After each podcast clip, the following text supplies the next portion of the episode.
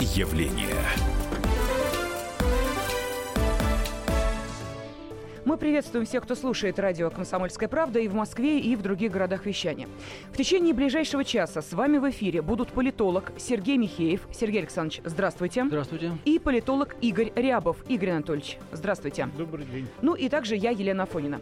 Сегодня нас ждет достаточно серьезный разговор. Вот я тут посмотрела опрос э, Левада-центра, который показал, что за последний год россияне стали чувствовать гораздо больше ответственности за то, что происходит в стране. Вот у этой жизненной позиции активной жизненной позиции есть обратная сторона. Мы видим с вами, как чрезвычайные ситуации, какие-то кризисы, какие-то проблемы используются для того, чтобы эти проблемы поднять на щит и показать, как плохо в нашей стране жить, вывести людей на улицы. Пожалуйста, вот совсем недавние примеры. Народные волнения в связи с полигонами в Подмосковье. Стихийный митинг после пожара на предприятии «Электроцинк» во Владикавказе. Как мы понимаем, причины и последствия таких акций могут быть совершенно разными. Но, как мне кажется, всех их что-то объединяет. Вот как будто есть какая-то общая методика вывода людей на улицы. Как вы считаете, уважаемые политологи? Ну, мне кажется, методика отработана давно. Она применялась э, по разным поводам в разное время, в разных местах, начиная еще с 90-х годов, может быть, даже с конца 80-х. Смысл ее простой. Любой повод, который годится для раскачки ситуации, он э, берется на вооружение, и дальше активисты э, профессиональные или просто любители, независимо от их образования и профиля, подключаются к этому вопросу, чтобы возбуждать людей и выводить их на единственную мысль. Значит, все не так, все плохо, власть надо менять, все надо менять, и вообще лучше бы какую-нибудь революцию очередную устроить. А по какому поводу это происходит, на самом деле не имеет никакого значения. А, во-первых, такие вещи, к сожалению, стимулируются очень часто из-за рубежа. А, я, по крайней мере, в этом абсолютно уверен. И денежно, и методологически самое главное. Вот. А во-вторых, происходит в том числе и это в ситуации внутренней политической борьбы, борьбы, а иногда даже нечистоплотной бизнес-конкуренции. Ничего такого нового здесь, в общем-то, нету. Другое дело, что сейчас э, э, эта деятельность опять на подъеме, ну, по нескольким объективным причинам. Во-первых, очевидно, значит, это стимулируется разными электоральными циклами. Вот недавно были выборы президента, теперь вот местные выборы. Вокруг этого всегда э, поднимается политическая активность, причем со всех концов. Да. Э, все стараются к выборному циклу попытаться свои интересы преследовать и получить некий результат. Во-вторых, ну, объективно действительно есть проблемы, скажем, связанные с тем, теми реформами, которые наше правительство здесь вот э, сочинило. Я лично их абсолютно, так сказать, честно говоря, не поддерживаю. Мне кажется, они довольно рискованными, мягко говоря. Но то, что эти реформы э, ухудшают общий социальный фон, это совершенно точно. То, что они создают кучу социальных проблем, это совершенно точно. И вот под это дело, да, всякого рода, на мой взгляд, проходимцы, по большому счету, ну или, может быть, знаете, какие-то такие э, люди, убедившие себя в том, что они революционеры, да, они э, считают э, возможным возбуждать народ э, в любом, при, при первом же удобном данном случае одна из вот насущных тем на сегодня, это, например, та же самая экология. Да, вот по этой, по экологической теме очень легко э, людей вывести из равновесия. Вот вы спросили про конкретные технологии. Простейшие технологии, которые будут понятны и вам, и мне, э, и, и Игорю, и всем, кто нас слушает. Когда вам говорят, что ваше здоровье и жизнь в опасности, угу. вы дышите отравленным воздухом, пьете отравленную воду, а ваши дети станут инвалидами, все, моментально психологически ломается барьер критического восприятия. Дальше разумными э, доводами можно уже не пользоваться, а можно, э, значит, э, просто собирать массы на любой протест и говорить, вас отравляют, ваших детей отравляют, святое, дети и прочее, прочее, и дальше понеслось. А что стоит за, за этим на самом деле, э, тут уже надо разбираться в каждом конкретном случае. То ли это местная политическая конкуренция, то ли это борьба бизнеса, э, то ли это вот уже такая глобальная история там, с внешним влиянием по раскачке ситуации. Примеров достаточно, достаточно много конкретно. Вот как удается добиться того, чтобы были сняты вот эти барьеры разума и эмоции, я не знаю, там э, какие-то, ну, наверное, на подсознательном уровне существующие у каждого, а стали преобладать э, над различным, э, ну, скажем так, критическим мышлением? Ну, мы же заметим, что раньше ничего такого не было. Это все реалии современного мира. И ответ очень простой, почему это все сейчас происходит. Почему там любой сумасшедший очень быстро оказывается в повестке дня. Изменились информационные технологии, то есть информационные подачи, э, технологии подачи информации, технологии э, рассказа о жизни, так сказать, в любой точке, так сказать, планеты и России, угу. и удаленной и так далее, и так далее. Благодаря проникновению беспроводной связи очень быстро ты видео организуешь любое проверенное, непроверенное, сразу же оказывается на главных страницах там, так сказать, новостных сайтов. Люди не успевают разобраться, что случилось, и все, и, значит, манипуляторы очень легко пользуются этой технологией, чтобы, так сказать, э, создать любую проблему. Прошу прощения, дело в том, что вот не так давно, к сожалению, была э, крымская трагедия, и э, я просто это испытала на себе, когда я э, по старинке пользовалась информационными сайтами, Вы ну, Керчь официальными, проверенными. А? Керчь, виду? Керченская, да, прошу Да. прощения, да, Мгм. Керченская трагедия. И э, я пользовалась по привычке вот этими проверенными сайтами, ну, всем известными, э, которые эм, э, связаны с э, большими информационными агентствами. Проверенные сайты и Э, И мне было СМИ. сказано моими коллегами, Мгм. Лена, это не оперативная информация, сейчас надо работать по-другому. Вот э, по-другому Вот это смотрите, как? вот эти Мгм. традиционные СМИ скованы законом о средствах массовой информации. То есть они не могут давать непроверенную информацию, потому что Мгм. элементарно либо там окажутся под судом, либо э, их накажут, так сказать, ну, регуляторы или владельцы за то, что они непроверенную информацию дают. А в дефиците так сказать, при, при дефиците информации. Вот следствие не закончилось по Керчи, да? Вот до конца недели надо ждать, а кому-то ждать не хочется. И поэтому идут все вбросы, слухи, которые пользуются в том числе паникой, которая возникла там на месте. Вот. А освещать панику приезжают уже конкретно заряженные люди, которые создают некую атмосферу вот этой как бы ажиотажа и поиска там людей, которых даже не было на месте преступления. Подождите, а что значит специальные люди? Это что, э, штат, добровольцы, я не знаю, кто, э, каким образом они мобилизуются, где э, их, я не знаю, там списки пофамильные, есть ли они, или это скорее, я не знаю, там какие-то э, активисты, желающие таким Ну, образом проявлять свою позицию? Слушайте, ну элементарно есть СМИ, которые покупают информацию. Вот Мгм. существуют на рынке СМИ, которые покупают инфо- и оперативную информацию. Видеоконтент, аудиоконтент, фотоконтент. Вот они платят э, людям, обычным людям, чтобы они сняли на телефон, ну, подчас непроверенную, так сказать, историю, и переправили ее, так сказать, туда, в информационное бюро, а они дают уже на ленты новостей. А потом опровергают по 10 тысяч раз. Вот такая же история, так сказать, замечательная, она э, с точки зрения вот эко- раскачивания экологического протеста была в том числе и в Крыму по Армянску. А То есть, как- когда вбрасывал совершенно, так сказать, э, непроверенная информация и нагнеталилась паника внутри, так сказать, населения города Армянска. То есть там есть объективные проблемы, связанные с засухом, испарением водоотстойника, значит, вокруг этого завода в Армянске. Совершенно объективная ситуация, да, есть некие выбросы там химических вот этих всех испарений, да, но ученые все говорят, что совершенно оно предельно, там не, не было никакого, так сказать, э, риска для жизни, никто не умер и никто не заболел. Но все эти нагнетатели паники, они рассказывали, что там мухи дохнут, коровы дохнут, значит, овцы дохнут, и вот все сейчас мы пере- значит, передохнем здесь, да.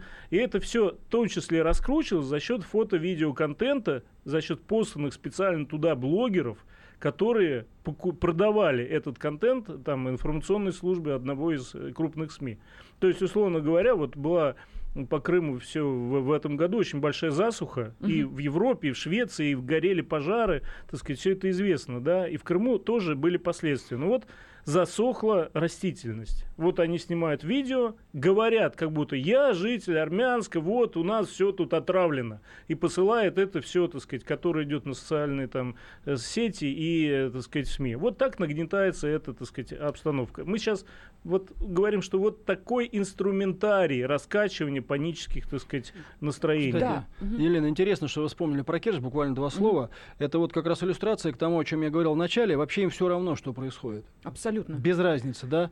Э, Сегодня это массовое убийство, завтра это, предположим, теракт, послезавтра это массовое ДТП, значит, э, потом это экологическая какая-то проблема. Все равно что занимаются этим, э, к сожалению, часто примерно одни и те же люди. Хорошо, ну тогда э, давайте, уважаемые гости, вот мы сейчас уйдем на небольшой перерыв, и я хотела бы, чтобы после него мы подумали, а какие есть меры противодействия вот такой активной в кавычках жизненной позиции, и, э, соответственно, должны ли люди нести ответственность за то, что они- какую информацию они э, выдают в это пространство. Ну, об этом э, через две минуты пойдет речь, так что обязательно оставайтесь с нами. В студии политолог Сергей Михеев э, и политолог Игорь Рябов.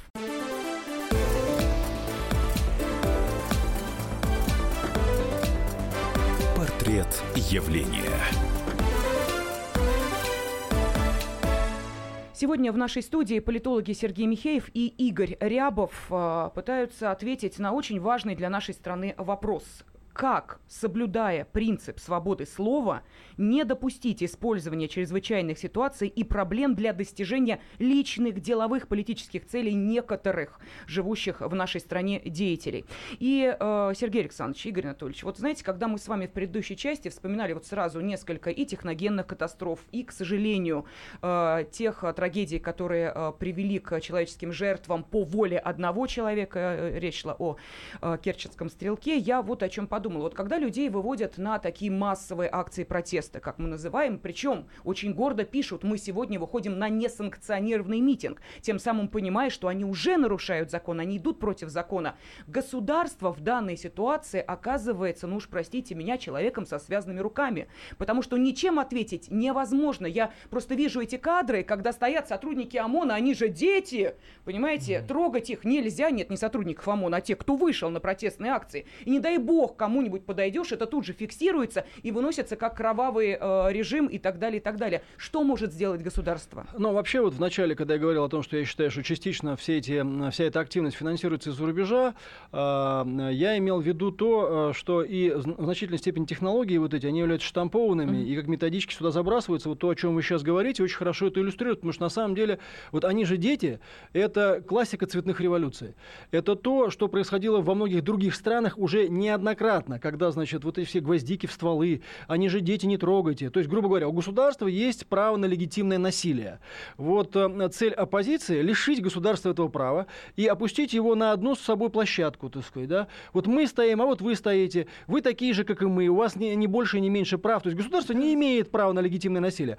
Это же чистой воды технология, она продумана, концептуально проработана. То есть у государства есть сила. Что надо сделать, чтобы его лишить этой силы? Надо э, представителей государства, так сказать, да, лишить лишить возможности его применить. И тогда вы с ними как бы на одной доске, и более того, вы, э, называя себя гражданским обществом, вроде как даже получаете некое моральное право на применение силы против них. Они же сатрапы, да, так сказать, они защищают страшное государство и прочее, прочее.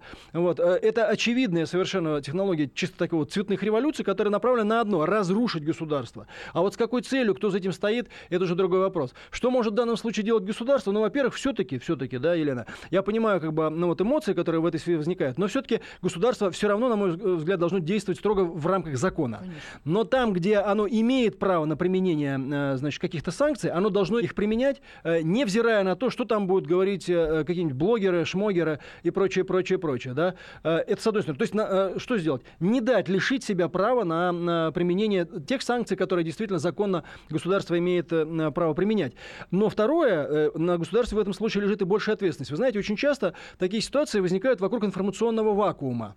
Это претензия и к государству, и к местным органам власти, и к собственникам, если идет речь об экологии, к собственникам предприятий и так далее. Больше информации, больше работы с этой общественностью, больше экспертизы. Там, где государство, там, где частный собственник и прочее не делает этого, там, где он экспертизы не проводит, там, где он не доказывает, не показывает людям, не вовлекает их в эту активность, вот в это, на этом месте тут же возникают вот эти псевдоактивисты, псевдоборцы э, за э, народное благо и так далее. Ведь часто как бывает? Вот когда, э, значит, гром грянул, грянул, тогда мужик и перекрестился, да. То есть вот э, началась какая-то ситуация, вот здесь давай уже бегать, там, то есть все делать, пятое-десятое. Э, эти вещи надо упреждать, это ответственность, которая лежит и на государстве. То есть э, работать надо умнее, по большому счету. Вот нельзя ждать, пока действительно возникнет ситуация с некой, с некой реакцией. Надо больше и шире об этом говорить. Вот один из последних случаев, там, вот этот вот завод «Цинк», да, в Северной Осетии, mm-hmm. вокруг которого тоже постоянно идет какая-то нездоровая активность. Недавно там вот был какой-то пожар. Вроде бы как, какого-то заражения никто не зафиксировал фиксировал. Отравление никто не умер, но тут же значит, какие-то политические силы подключились к тому, чтобы эту ситуацию использовать, и они это э, делают, насколько я слышал, уже э, не в первый раз. Значит, ну, вот вроде бы, так сказать, там и, и собственник что-то делает, но, видимо, значит, недостаточно он информирует людей. Да? Ну, там же, по-моему, депутаты местного заксобрания присоединились к этим протестным движениям, то есть они уже... Э... Ну, тут всегда надо смотреть, от кого эти депутаты. По нашим всем исследованиям, по экологическим проблемам, это, как правило, оппозиционные депутаты. Ну, естественно. Вот, то есть это все, и они завязаны, причем на общественные фонды которые получают финансирование из-за, из рубежа. Мы просто, так сказать, очень много знаем таких примеров. Подождите, ну а как действовать? Создавать общественные Значит, советы, смотрите, э, вот... допускать на производство, показывать, что делается на производстве или как? Но вы понимаете, что позитивная информация, к сожалению, не доверяют. Доверяют почему-то именно негативу. Ну, вот смотрите, mm-hmm. я бы вот тут не стал тоже, так сказать, абсолютизировать, я абсолютизировать понимаю, да. и расстраиваться. Что касается вот э, ситуации в Владикавказе с этим цинковым заводом, я просто эту ситуацию знал и раньше, когда там были протесты, еще когда завод работал несколько там лет назад. Там была группа местных, так сказать, накрученных значит, женщин, которые э, проводили митинги из-за того, что этот завод якобы э, заражает радиацией их детей. Ну, опять дети, опять, так сказать, угроза uh-huh, здоровья uh-huh. и так далее, и так далее. Женщины Тогда, вперед. И, и женщины вперед, э, значит, ну, эмоциональные кавказские женщины вперед. Значит, э, тогда э, власти местные, руководство УГМК холдинг, который э, за, э, заводом этим владеет, они очень просто, они сделали объективные научные исследования вообще по поводу того, какие там эти все, э, так сказать, элементы в воздухе на Земле э, содержатся. И выяснили простую очень вещь, что эта радиация была и до завода. Это радиация фоновая от гор. Ну, то есть провели несколько научных конференций, осветили это все открыто, объяснили, что как. И обратите внимание, так сказать, никаких э, выступлений, шума до этого пожара не было. То есть, на самом деле, открытость власти первая законы, соблюдение законов и установление определенных законов, например, о том, что экспертизу экологическую делать должны не самоназванные общественники, которые только вот два дня как экологи, а государственные службы, угу, сертифицированные допустим, и международные, но обязательно сертифицированные в России, чтобы была объективно показательная, так сказать, оценка. И вот шаг за шагом постепенно разминируют все эти ситуации. А в тех случаях, когда работают откровенные провокаторы, когда они подсаживаются к этим протестам, как по поводу мусоров там по, по Подмосковье, нашли всю эту литературу уже, так сказать, все эти взаимосвязи этих групп, вот тогда к ним и пришли правоохранительные органы, которые, так сказать, разобрались, кто там что организовывает, и уже были задержания, и этот вопрос э, значит, раскачивания ситуации был решен. То есть вот оперативные меры, законодательные меры и информационные меры. Но здесь тип, там поддержка авторитета государства. Но здесь вот еще какая штука. Не надо, опять же, и в другую э, крайность тоже ударяться, что вот, мол, все, все эти экологические протесты, это все исключительно на пустом месте создано. Это не так. Люди, э, население, мы с вами, мы имеем право требовать информации по поводу состояния окружающей среды. Мы имеем право требовать информации по поводу состояния тех или иных э, предприятий, по поводу того, как на нас это отразится. Вот та же самая эта ситуация в Московской области, там, по строительству мусоросжигательных заводов, заводов, известно, что там большое количество вопросов.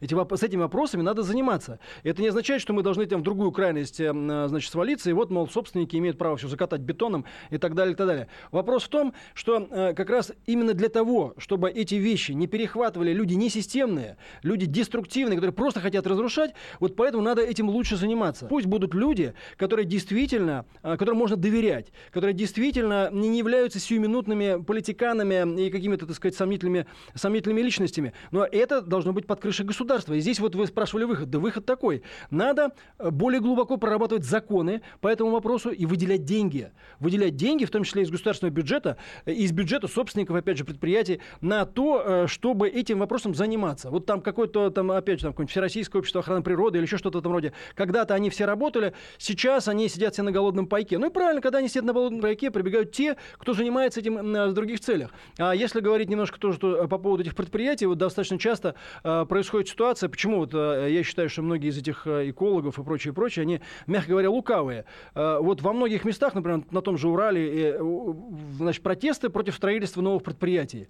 Слушайте, ну больше всего загрязняют э, как раз старые предприятия. Старые предприятия, построенные в советское время, построенные совершенно другими экологическими нормами, на которых э, огромное количество оборудования, которое просто уже э, все свои сроки выработало, вот они больше всего загрязняют. Но они почему-то не волнуют. А вот волнуют именно новые. Да? Здесь, мне кажется, есть проблема с тем, что есть какие-то люди, которые не хотят технологического переоборудования, не хотят развития, на самом деле, блокируют инвестиции в развитие. То есть им экология, на самом деле, до лампочки, uh-huh. потому что в основном выбрасывают выбросы старые предприятия. А они как бы блокируют ими новые, потому что им не нужно, чтобы развивалось. Я, и я здесь тоже вижу, честно говоря, некое задание, задание из-за рубежей. И иногда это, конечно, там, э, иногда это и нечистоплотная конкуренция. Есть такое противоречие, понятие, то, что шизофрения. С одной стороны, все мы говорим, надо развивать промышленность. Вот надо? Надо. конечно, надо создавать конечно, рабочие конечно. места. Где производство? Почему мы все, так сказать, перешли там э, в, это, в перепродажу чужой продукции? Да. Почему мы ничего не делаем? А с другой стороны, давайте закроем этот завод. Давайте закроем этот завод. Давайте не будем строить этот завод. Давайте ничего не будем строить. И как это сочетать, и где люди будут работать. Вот они работать где будут? Они что э, кормят семьи. Вот здесь надо искать работающий, но разумный компромисс, а не ввергать людей в истерику. Вот это важно. Ну, давайте все-таки э, сейчас, уходя на небольшой перерыв, задумаемся о том, какая ответственность должна быть у тех, э, кто распространяет недостоверную информацию, ну и должно ли государство как-то регулировать законодательным образом поток этой информации и следить за тем, что выдается на гора в информационных источниках.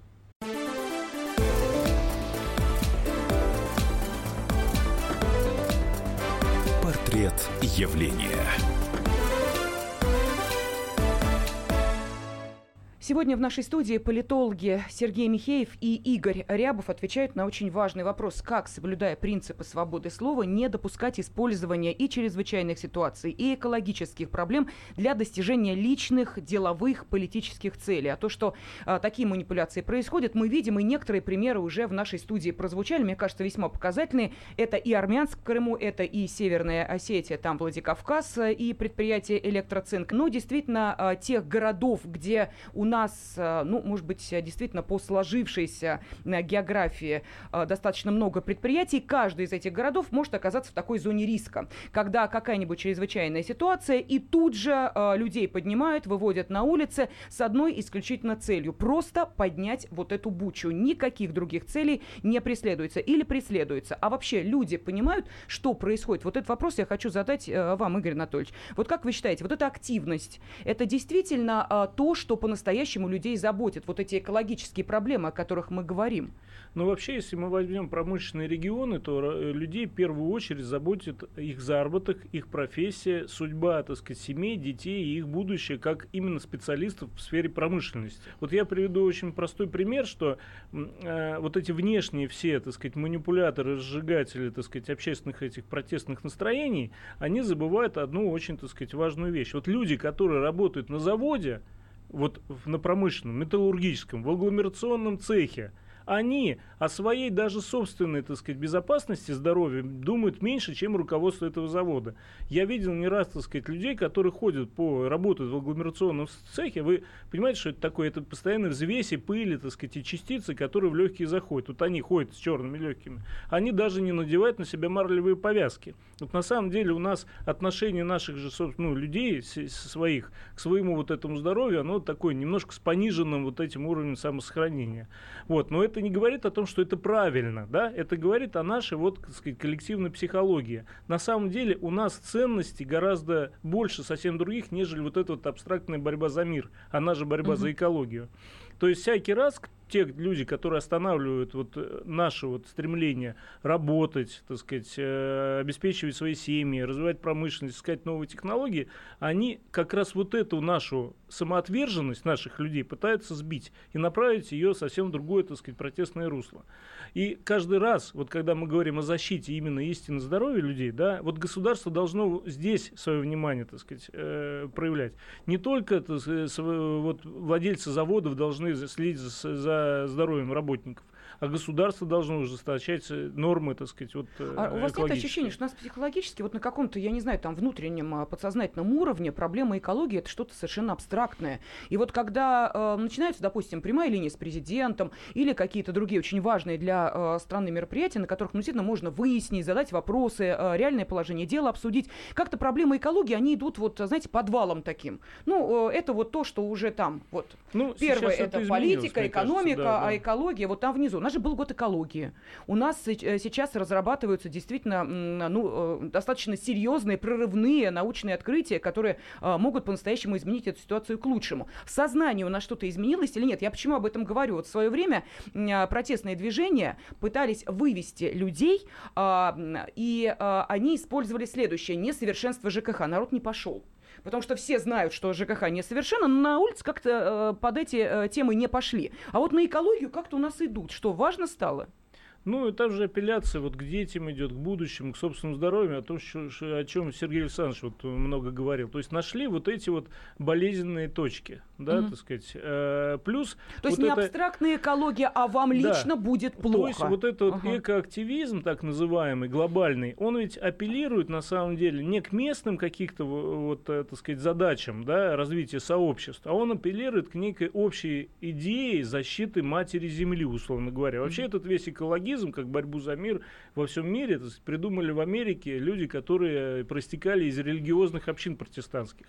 Вот это они, надо сказать, навязали в качестве глобальной идеологии. А то, что Россия выполняет вот эти нормы выбросов СО2 уже давно, вот э, об этом э, обычно не говорят, а говорят о том, что вот людей заботят, накручивают их, создают там панические, так сказать, настроения и используют как в качестве э, там инструмента mm манипулятивного. Ну, вы знаете, здесь тоже, вот опять же, к тому, что мы обсуждали немножко раньше, к тому, что мы проигрываем очень часто в информационной борьбе, потому что здесь вот было сказано о том, что Россия сократила выбросы СО2 и прочее. А, смотрите, экологические активисты или псевдоэкологические пытаются навязать мысль, что в нашей стране вообще все плохо, все да, ужасно, да. и страна, и, грубо говоря, государство хочет убивать людей. Угу. Вообще они, э, знаете, с чем борются? Они борются с, вот, с этим государственническим мышлением, которое в архетипе нашего народа заложено. Они хотят переубедить, что государство только убивает, причем любыми средствами, ему все время наплевать и прочее, прочее. Это очень гораздо более сложная картина. Но они, есть и негативные моменты, и позитивные. Они внедряют самое плоское, самое примитивное мышление. Но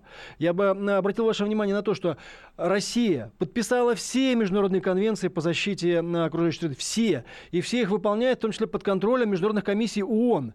А, например, Соединенные Штаты Америки не подписали огромное количество конвенций. Недавно вышли из Парижского соглашения. Дональд Трамп э, с шумом вышел, сказал, что оно нафиг им не надо, не будут они ничего выполнять, и все. Да? То есть надо все-таки вот э, иметь информацию о том, как действительно обстоит дело э, на планете Земля. На самом деле Российская Федерация, особенно там после, в постсоветское время, подписала всякие документы, какие нужно и какие даже не нужно, на мой взгляд, и выполняет их, потому что здесь ездит контрольная комиссия ООН, и многие вещи проверяют. И это тоже надо, чтобы люди знали. Именно поэтому как бы э, всевозможные активисты, они всегда привязываются точечно вот к этому моменту, да, и дальше уже раздувают из мухи слона. Хорошо, в таком случае давайте вот э, поговорим о тех людях, которые действуют таким образом. Вот смотрите, э, я вот о чем хотела сказать. Эм, я думаю, что, может быть, некоторые наши радиослушатели знают, что есть такой юрист, член Общественной палаты Российской Федерации Илья Ремесло. Дело в том, что этот человек объявил о запуске общественного обсуждения поправок законодательства по борьбе с информационными вбросами. Итак, что он считает? Что необходимо продумать механизм, при котором можно оперативно пресекать информационные вбросы, которые затрагивают общественную и государственную безопасность. То есть о чем это говорится? Вот каждый из нас, если, допустим, против вас, Сергей Александрович, или против вас, Игорь Анатольевич, или против меня, какой-то человек выступит и скажет, что по ночам мы едим младенцев и пьем э, человеческую кровь. Мы можем отстоять в суде свое право на то, чтобы этого человека за заведомо ложную информацию привлекли к ответственности. У государства, как это не парадоксально, такого права, ну, по крайней мере, вот об этом говорит Илья Ремесло, в данной ситуации нет. Это действительно так или мы чего-то не знаем, не понимаем? Как вы считаете? А может ли государство сейчас, руководствуясь вот этими законами, правами, правилами, каким-то образом отстаивать ну, свою посыл, честь и достоинство. Посыл совершенно правильный, и такая линия обороны нужна и для частных лиц, и для государственных органов, и там для организаций коммерческих и так далее, и так далее. И законодательство здесь довольно-таки проработано. Э, дело в том, что ну, можно ужесточить законы и наказывать за заведомые фейки, вот за fake news, это надо, наверное, делать. Я просто не знаю содержание этого закона. Но проекта. На, про этого законопроекта. Но не надо забывать, что вот все, о чем мы сейчас говорим, оно для людей, которые пытаются использовать это в протестных целях, является надзаконными действиями. Это политтехнологии. Uh-huh, uh-huh. Обратите внимание, что вот против нашей страны идет вот это вот вброс фейков по делу Скрипалей, еще что-то такое. Сочиняются небылицы. Это делается сознательно, потому что они все равно понимают, что мы живем в информационном мире, который не помнит, что было вчера. Но сознание коллективное накапливает некий негативный объем информации против там, России в данном случае и уже запоминает ну, вот этот шлейф. Да? То есть мы имеем дело с технологиями и отвечать и бороться, конечно, тоже нужно технологически в том числе. А не только, вот, так сказать, э, законодательно. законодательно. Да, я согласен с тем, что такой закон, наверное, нужен. Действительно необходимо эти вещи прорабатывать, потому что надо уметь защищаться, mm-hmm. особенно тогда, когда речь идет о заведомой лжи, причем лжи беспредельные. Но, с другой стороны, тоже я согласен с тем, что вот мой коллега сказал, э, потому что, понимаете, но такой закон, скорее всего, будет э, оперировать штрафными санкциями. Не более того. Скорее всего, речь будет идти о штрафах, да, ну, в, в самом худшем случае административных каких-то мерах. Судебном да. И очень длинном да. судебном разбирательстве, да. Но в итоге просто эти издержки будут компенсированы активистам теми, кто дает им деньги на эти вещи. Mm-hmm. Вот, то есть плюс штрафы. Твой гонорар плюс штрафы. Вот примерно так. То есть э, это все нужно, но думать, что вы так вот справитесь с этим явлением, невозможно. Поэтому здесь я все-таки настаиваю на том, что я говорил в начале. Больше информации со стороны государства и э, предпринимателей, если речь идет там о частных предприятиях, и все-таки идти навстречу людям. Э, понимаете, люди, когда чувствуют себя брошенными, чем пользуются вот эти все деструктивные активисты? Они пользуются чувством людей, когда люди начинают, им начинает казаться, что их бросили, что на самом деле против них ведется война, что на самом деле государство вот это, оно их э, топчет, гнобит и прочее, прочее, что вот этим бизнесменам до них дела нет, что они, они готовы их съесть с потрохами и так далее. Вот тогда вот на эту почву ложится, ложатся и все эти эмоциональные призывы, понимаете? То есть на самом деле мне так кажется, что и государство, и бизнес тот же должны переосмыслить концепцию отношений с обществом. Потому что навязываемое нам вот с постсоветских вот времен, с развала, с развала Советского Союза, вот это индивидуалистическая, э, капиталистическая идеология, такая вот, ну, в таком самом таком примитивном, брутальном смысле, вот эти либеральные все догматы, когда человек это просто материал для, э, для как бы экспериментов, вот они и порождают такие ситуации. Вот и ешьте, что называется, вот и кушайте. Вы хотели там, опять же, я обращаюсь к нашим политикам и к нашему бизнесу, вы хотели капитализма, ну вот он, понимаете, как э, вы, вам нет дела до людей, а людям нет дела до вас. Вот эту дистанцию надо сократить. Надо все-таки понять, что Россия другая страна. И нам нужна, так сказать, такая все-таки концепция, но достаточно патерналистская, чтобы люди чувствовали, что их слышат, чтобы люди чувствовали, что с ними общаются. И даже с точки зрения бизнеса дешевле будет на самом деле общаться с людьми, чем потом разруливать те проблемы, которые разные безответственные это будут вам создавать. Поэтому законы, да, это все правильно, mm-hmm. и санкции какие-то, да, но в целом все-таки здесь надо, мне кажется, э, по-другому взглянуть на всю всю ту концептуальную ситуацию э, общественно-политического устройства, которое в нашей стране э, развивается. Поэтому надо искать вот этот компромисс, надо искать вот эту золотую середину, которая будет работать. И в этом вопросе в том числе. Мне кажется, что откровенный, действительно, пусть и неприятный разговор, но лицом к лицу, это гораздо дороже. Просто поговорите с людьми, и это действительно вот э, будет самый лучший выход. У правды должна быть своя технология. А сейчас у технологии у лжи в основном. Вот в наше, так сказать, время. Но я надеюсь, что спасибо вам огромное, что сегодня мы хоть какие-то из а, вот этих технологий для правды разработали, до нашей аудитории донесли. В студии были политологи Сергей Михеев. Сергей Александрович, спасибо вам огромное. Вам спасибо. И а, политолог спасибо. Игорь Рябов. Игорь Анатольевич, благодарю вас. Портрет явления.